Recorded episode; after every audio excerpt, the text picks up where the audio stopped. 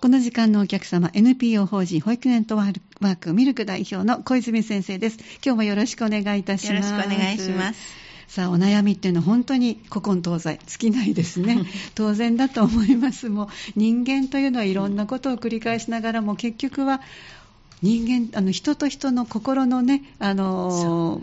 なんていうのかな、向き合い方になりますから、そうそう一朝一夕で何か1たす1が2っていうことにはいきませんものね。子供であっても一つの人格を持った人間それをね、いつもおっしゃってますね。はい、じゃあ早速今日のお悩みということで、えー、ご紹介していきましょう。年長のお嬢ちゃん、えー、5歳です。スーパーへ一緒に行くというと、えー、買って買ってとお菓子をねだられます。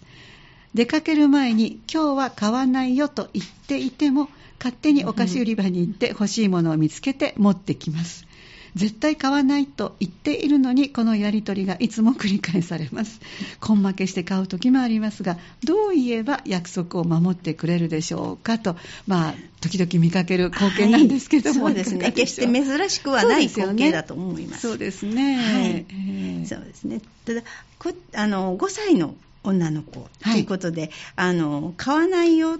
ていう約束をというところなんですけど、はいはい、じゃあ果たしてこの5歳のお子さんに約束という概念があるかどうか。なるほど、年齢から言ってですか。そうですね。で、そことね、やっぱ子供って、いや、その、今、その時のことしか考えられないわけですよね。いつもおっしゃってますね。はい、だから先を見据えて、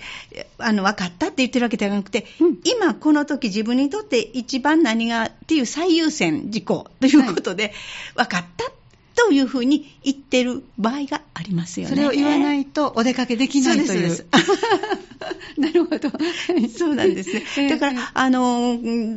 約束事って、この、ま、小学校入ってからの約束っていうのは、ちゃんと概念が備わってきた中での約束。こうやってルールですよね。いわゆる、はい、あのゲームは何時間とか、何々宿題してからこれをするとかっていう、はい、そういうお約束的なところ、これを守るとこれがあるっていう先読みも子供なりにできていくっていうのはあるんですけど、まだなかなか5歳ぐらいになると、その約束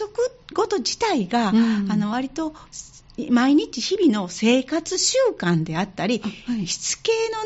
のなのしつけのような内容であったりするわけですよね。例えば、あの、お約束だよ、お外から帰ったら手を洗おうね、とかね、あの、例えば、あの、ご飯はちゃんと座って食べようね、とか、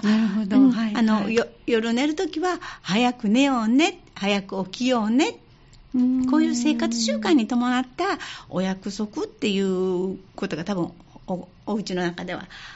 あると思うんですね。はい、だそれは子供にとってお約束という概念を持ってこう繰り返しの中で、はい、いわゆる約束に対する準備段階というか、なんていうんですか、練習というか、はいはい、そういうことを繰り返しながら、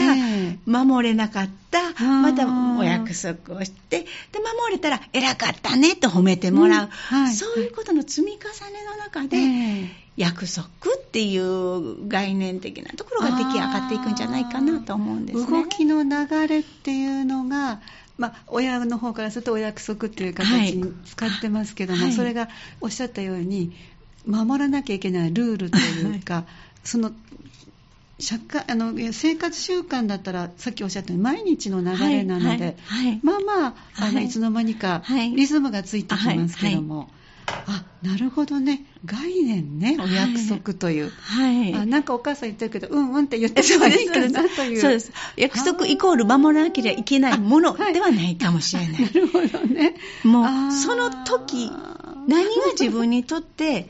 いいのか、最優先なのか、はい、っていうところで、うんうん、分かったっていう、はい、なんて言うんですか、あの、とりあえず、その場しの、しのぎって言ったことはあるかもしれないんですけど。親からすればそう見えてしまうけど、うん、お子さんにとっては、はいはいって言って。その感覚ですよね。うん、だから、親にとって、で、子供がそれをこうする、ああするって言ったわけじゃなくて、お約束、今日は行ったら何も買わないからねって言ってるわけですよね。はい、子供さんが言ってるわけじゃない。わけじゃない。だから子供がそれを納得してるかどうかっていうのは別問題。別問題。なるほどね。そしたらもうお母さんと一緒にお出かけができるから嬉しいなっていうことでお出かけしました。はい、そこへ行ったらもうキラキラしたものがいっぱいありますから。そうですね。その、出かけに言った言葉はもうすでに忘れてると。ね、そうね。あっという間にどっかに行っちゃうわけですね。そうですね。もうその、今目に入っているものの方が大事なわけですから、えー、その自分にとって前のお約束を守るっていうことは、別に自分にとっては守らなくても困らない。っていうところですので、ね、はい、守るっていうことの概念もそうなってくるとどれだけ理解してるかですよね。そうですね。あの本当にその約束だよって言われてもはいって言ってるけど、うん、約束って何？っていう正直なところがあると思うので。ねなるほどね。そういうふうに思っていると、親としては、子どもさんは約束って言って、うんって言ったことを鵜呑みにしない方がいいですか？そうですね。子供は本来的に約束を守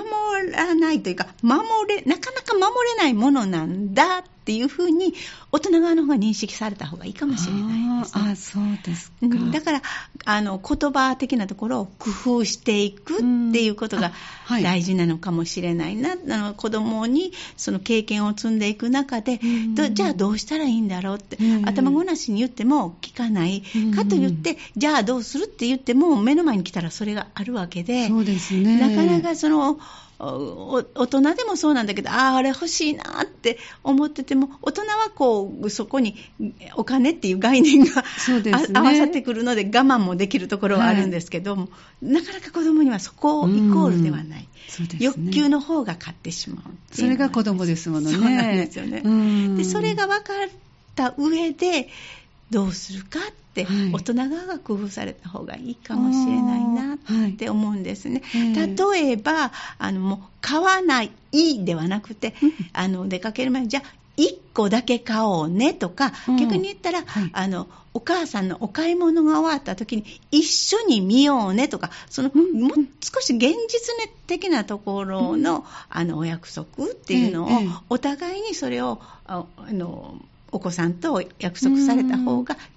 じゃあお母さんも一緒に選ぼうねとか、例えばお菓子だったら今日これだけ、ここにお家にはこれだけのお菓子があるから、買うんだったら違うのを選ば選ぼうねとか、何か違う方法を考えられた方がいいかもしれないですね。じゃあまあこのお子さんのようにパーッと行ってご自分で選んで持ってくるっていうのよりは、はい、さっきおっしゃったように、はい、一緒に選ぼうねと。はい。はい、もっとこうでき子供が納得するというとおかしいですけど、目先のことしか考えられない子供なので、えそしたらじゃあ今日ちょっと待ってね。一緒にじゃあこれだけ終わってからねとか、うん、ちょ先を見えるような約束をさせて、はいはい、具体的にじゃあ、お買い物まず一緒に付き合ってはい、最後に買うから行こうねって言ったら、楽しくなってワクワクしながら。そういう経験を積み重ねていく中で、え。今日はお菓子があるから買わないよ、それでいいっていう風なやり取りが次の段階でできていくんじゃないかなと思うんですね。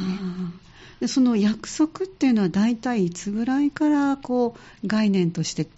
落ち着いてくるでしょうね。そうですね。あの小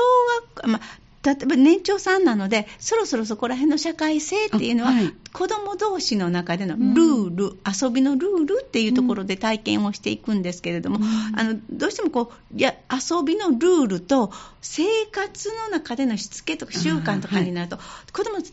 とでは別物っていうところがあるんですね。だからなかなかそこら辺のところの難しさはあるのかなと思うんですけど、小学生に入っていくと、あの学校の中でのルール、約束っていうのを経験をいっぱい積んでくるので、そこで自分がこれをすると、やっぱ他に迷惑かかるとか、これを自分でやってしまうと次これが手に入らないとか、そういう差し引き的なところがこう、先が読めるようになってくると。経験が積まれてくるわけですか、はい。はい、そうすると、我慢するっていうこともできるようになってくるんじゃないかなって思いますね。本当にあの幼稚園から小学校ったら一気に、うん、あの先生の雰囲気も違いますし、授業中じっと座ってますから、はい、幼稚園の時にはたまに自分で好きに動いたりもねできたり、ね、一緒のことをしなくても、うん、あ今日はしないのねって先生の方が、あの配慮してくださるけども、確かに小学校に上がるとないってことは逆に言ったら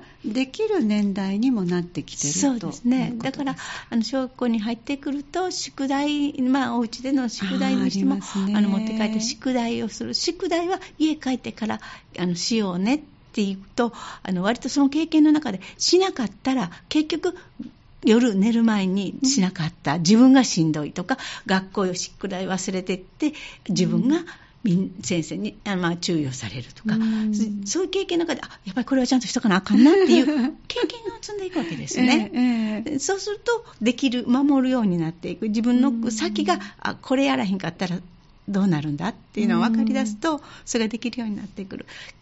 なかなか幼稚園の時っていうのは、そういう経験も少ないそうですね。考えてみた。ら、うん、まだ生まれて5年ですか？可愛い。もんですなんか自分の気持ちで動き出して3つの後半ぐらいから4つ5つと、まだ本当2年とちょっとぐらいですもんね、考えてみたらね。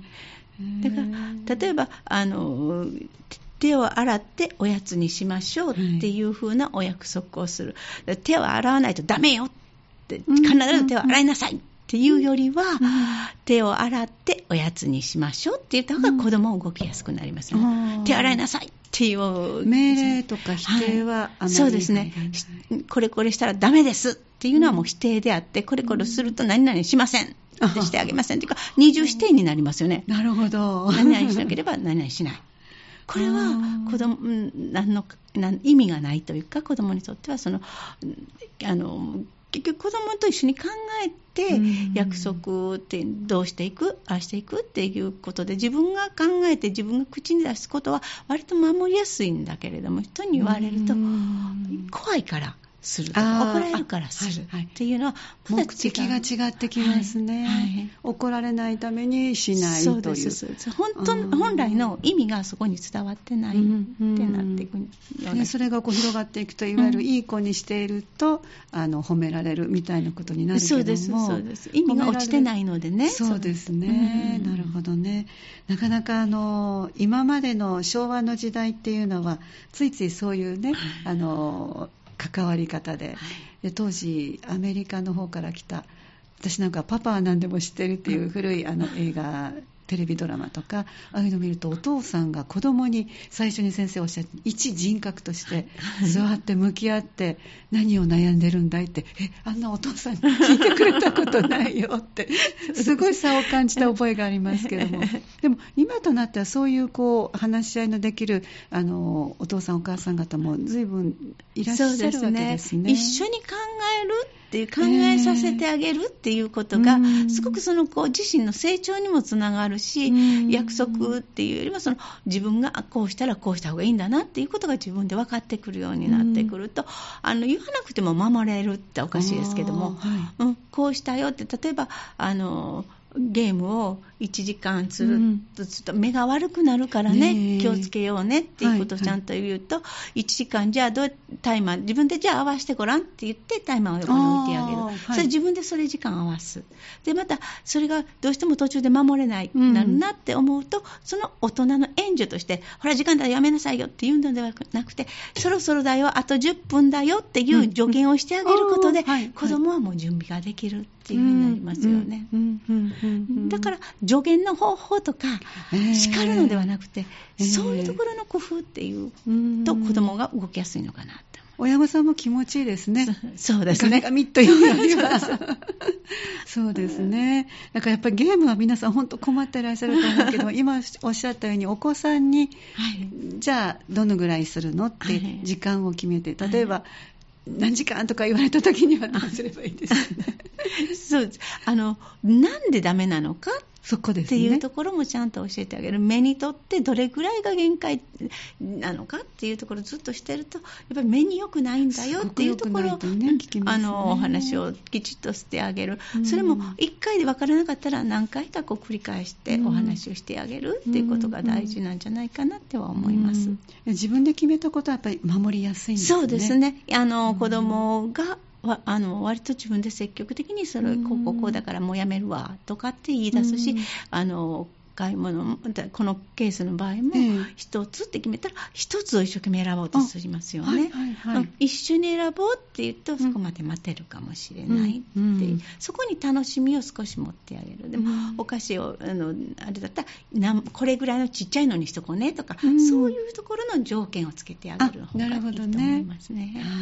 はい、この方のようにも絶対買わないよとあの言ってるのにその根負けする時もあるって買う時があったり、根負けしたり、うん、でダメってずっとダメだったりっていういろいろよりはぱ最初から。そうですね、うん、あの結局根負けして買われることがあるということが子どもにとっては買ってもらえるっていう、うん、あの学習をされてるんですね。そうですね。私自身振り返っても、はい、あの 私がそんな覚えがあって おねだりしたらいけるなもう一押したらあります覚えが。そうなんですね。だからそれもあの学習なので。そうですね。だから一つだけって言われたらもう本当にそれが学習として一つだけ好きなのどれか選ぼうと。はいはいなるほどね。あの、声掛けにぜひ工夫をというお話いただきました。じゃあ、ここで一曲、えー、挟んでいきたいと思います。3時30分回っています。今日は第2月曜日で子育て応援しますと題して NPO 法人保育ネットワークミルク代表の小泉先生にお話を伺っております。日々の子育てシーンで出てくる小さな悩み、よくある悩み、何でもお答えいただきます。後半もよろしくお願いします。ますえー、今日前半でも結論も出ましたけども、ご質問は、えー、5歳のお嬢ちゃんです。スーパーへ一緒に行くと、買って買ってとお菓子をねだられます。出かける前に今日は買わないよと言っていても、勝手にお菓子売り場に行って欲しいものを見つけて持ってきます。絶対買わないと言っているのに、このやりとりがいつも繰り返されます。根負けして買う時もありますが、どう言えば約束を守ってくれるでしょうかというお悩みなんですが、はい、先生いかがでしょうか、はい、ということで結論も出していただきました。はいそうですね。あの子供にとっての約束っていうのはあのあくまでも約束って親がの願望であったり、しつけのうちの一つであったりすることが多いので、子供にとっては、その内容が自分にとっては別にどっち、その時今しか見えてないので、今のあの目の前のことが最優先なので、幼稚園生ということでですね、そうそうそう、はい、守らなければいけないものではないというところなんですね。その流れののノリで言ったというそうです、そうです。だから大人側が言葉を工夫していくあの子供さんとの約束あ、うん、もうめの子供の約束はなかなか守れないものっていうふうに思われた方があのちょっと肩の力が抜けて、まずはね、あのもっといい考えであったり、えー、子どもさんのいいところが見えてきたり、面白みが見えてきたりすると思うんですね、はい、何が何でも守らせようと思っちゃうと、もあのますます大人の方が、あのどういうのかな、こう維持、維持、維持じゃないですけど、かたくなになっちゃってる気持ち、ね、どうしてこの子は？になっちゃってると、子どもにとっては、あの本当にそんなに大した問題では ないというところなので、はい、はいはい、ちょっとこうあのじゃあ今日は1個だけねとか。一緒に買おうねとか。同じ約束でもそちらの方の、はい、そちら、うん、そちらの今子供さんがまず守れそうなところから入っていく、うん、そしたらその約束を1個だけねっていうことで1個書いたら、うん、約束守れたね偉かってね偉かったねって。言うと子供はそれで約束っていうことの概念を積み重ねていくとあそう守るものなのかっていうのが今はまだ練習であったり5歳という、ね、年齢で、はいであるというふうに捉えられたらいいんじゃないかなと思います。ありがとうございます。ということで皆さんもぜひ言葉がけ一つだけとかえー、前半でもおっしゃってくださった最後にじゃあお母さんと一緒に選ぼうとそういう形で工夫してみられてはいかがでしょうか。そして後半はいつもエクマイ子育て交流広場の、えー、トピック。ご紹介いただいてます。ご紹介ください。はい。駅前子育て交流広場今月の3日に子育てメッセをさせていただきました、はい、そね。はい、そのメッセの一つのあの内容の一つとして、えー、YouTube であの門垣さんと、はい、あの子育て対談対談なんていうんですか、あのさせていただいています、えー、それが明日から、はい。あの流させていただきますので、ぜひあの見ていただけたらなというふうに思います。どうやったら見ることができるんですか？そうですね。あの、ミルクの方のホームページの方からも、あ,、はい、の確認していただけるかと思いますので、そちらの方から見ていただけたらなと思います。はい。はい、それから他にはいかがでしょう、はい、えっ、と、今年度ですね、えっ、と、ミルクサポーターズあの、はい、ミルクのあの応援してくださっているお母様方がミルクサポーターズとして、あのまあ、初々の関係でお互い助け合っていきましょうと、はい、まあ、一つ親の離陸応援の一つでもあったんですけど、それが10周年を迎えさせていただきまして、ね。えー、冊子をですね、はい、作らせていただきました。今日お持ちくださった。はい、はいあの綺麗な色ですね、はい、お母さんたちが今まで10年間活動してきた一つの,、あの記念として作らせていただいております、こちらの方の冊子ですね、はい、あのメッセの時もあの配布はさせていただいたんですけれども、うん。えー、広場の方に来ていただいて、またあの置いてあります。またミルクの方で書く、えー、あの言っていただいたら置いてありますので、あの無料で配布させていただいてます。あなるほど。作って遊ぼうというまたこれを見てあのお家でもご家庭でも楽しめそうな、はい、サンタさんの作り方とか雪だるまとか犬の散歩、はい、パックン鬼とかいっぱいありますね、お寿司うさぎさん、まあ、楽しそうな冊子ですね。ね、えー、今回そのミルクサポーターズの方なんですけど、えー、ミルクサポ広場というのが12月20日。はい、こちらがあのクリスマスのオーナメント作りというのをさせていただきますので、はい、また覗いていただけたらなというふうに思います。はい、わかりました。申し込みが必要ですか？申し込みは必要はないです。はい、直接来ていただいて、はい、親子で一緒に作っていただけたらと思います。はい。その他はいかがでしょうか？はい、えー、こちら、えー、駅前広場ではないんですけれども、えー、あのここの隣ですね、サンフラワービルの、はい、えっと、4階の方にありますあのミル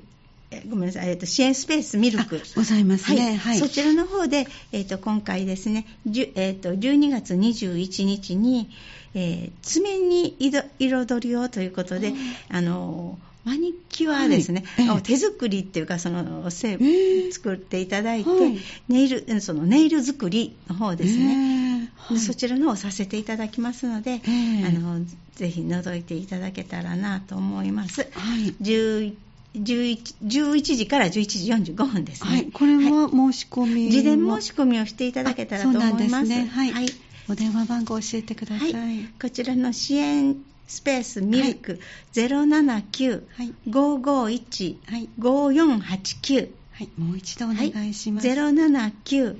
551-5489です。はい。これはお電話何曜日からでしょうか？えっと、平日ですか？えっと、平日ですね。もしあの、こちら、月曜日、火曜日、木曜日の10時から15時なんですけれども、ええ、通じなかった場合は、ミルク事務局にお電話いただくと、平日5時までお受けさせていただいております。はい。ミルク事務局は079、はい565-4313、はい、もう一度お願いします。はい、079-565-4313です。はい、ありがとうございました。そしていよいよもう今年も最後のカレンダーになっておりますので、はい、中旬に入りました、はい、えー、子育ての交流広場の方は、えー、いつまで利用が可能でしょうか、はい12月は28日が年内開所最終日となっております。最終が28日の木曜日かな。はい。はい、で今度は年が明けて始まるのは、はいえー、年始開始は1月4日からです。1月4日から。はい。わ、はい、かりました。どちらも木曜日になるかな？はい、そうですね。最終木曜日、始まりが木曜日ということで。はい、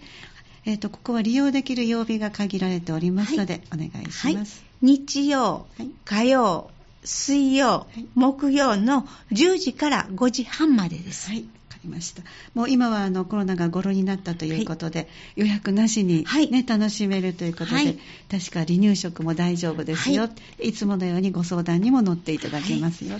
初めての子育ての方またご近所にお友達がいらっしゃらない方はぜひぜひお出かけいただいてもプロのあの方々が待ってくださってますのでね。またここで横のつながりもできるかもしれませんね、この時間はいつも皆さんの子育てのお悩み小さくてもいいんです。みんなが積み重なっていくとそれがまた大きな悩みになっていくかもしれませんのでその間に小さい間に小泉先生にお話をお聞きいただき今年も1年間本当にありがとうございました。ました。また来年もよろしくお願いいたします